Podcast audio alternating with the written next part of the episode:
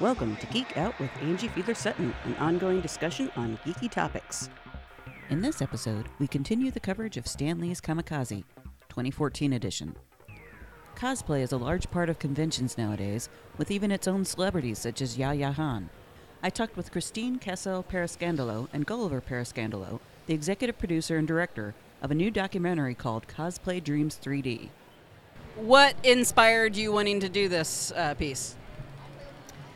Well, we had actually spent a few years shooting Comic Con in 3D for like a news segment segment style show, and we met so many cosplayers and really got introduced to this amazing community. And we were so inspired by their stories and just their passion behind um, and the artistry, really, of, of all this. And so we really had to kind of dig in ourselves and understand what it was all about.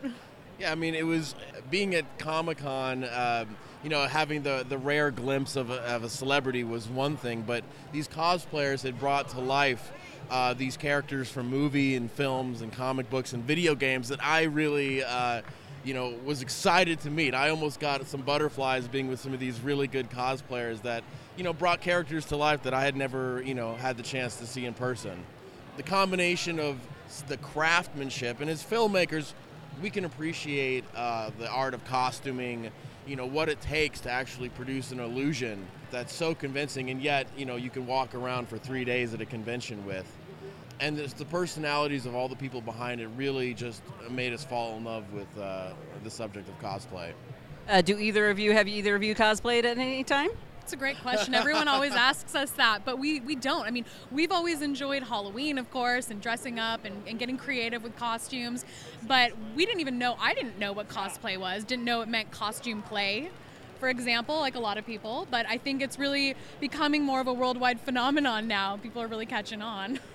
yeah, uh, you know, more and more uh, that we talk about this film, and uh, you know, we find people who actually cosplay that we would never expect. Uh, you know, the grocery clerk or you know the uh, you know a lawyer or an accountant that we meet, and everybody knows may not know the term cosplay, but as soon as you say you know as soon as you say, oh, the people that dress up you know at Comic Con, people instantly know what you're talking about, and then they say, oh yeah, my brother does that. It's just amazing how you know prolific that this uh, hobby is becoming and how it's just you know an amazing sort of art form that the young people are learning so many crafts to do. They're learning leather work, how to make chainmail, how to mold you know plastic into different shapes and helmets.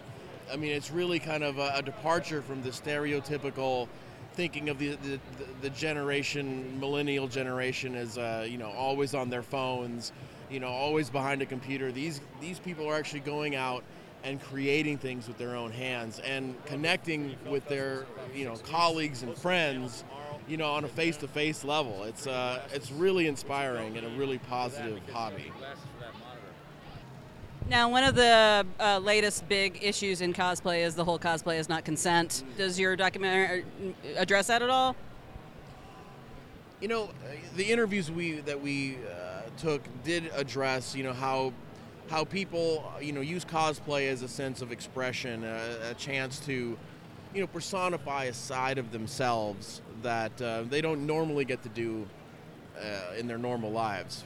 And there was you know a, a few mentions about how you know just because you're wearing a sexy outfit doesn't mean uh, you know you want to get messed around with.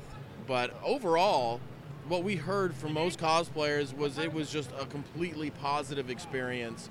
That the community uh, uh, at these conventions is very welcoming, understanding, and they respect each other. So uh, that that didn't, you know, breach, you know, come out of uh, these interviews organically, and you know, we had already kind of finished filming by the time you know that issue kind of got mainstream. We definitely, I, I agree with him. We and we heard a lot of uh, the cosplayers that we interviewed talk about how, you know, maybe perhaps they didn't fit in in their quote normal lives, but the cosplay community has embraced them and accepted them, and they feel like they've made their true friends in the cosplay community. So our film really depicts that. I mean, it's really a positive film because that's generally what everyone was telling us. I mean, we didn't really hear a lot of negativity. I mean, of course, you get the big professional cosplayers like Yaya Han you know, she talks a little bit about you know, getting some like haters online and, and trolls and stuff, which is very common in, in really any industry these days. You put yourself online, you're opening yourself up to that. But overall, it was just nothing but positivity about how this community has just embraced everybody. How long have you been working on this movie? We have been shooting this movie in 3D for the last two years. Uh, it's been quite a journey. We've been to about 15 different conventions uh, throughout Southern California as well as Arizona. Um, and I mean, not only conventions, but you know, we we were at a, a steampunk event on the uh, Queen Mary, which really brought uh, the the culture of you know Victorian steampunk to life, being in that setting.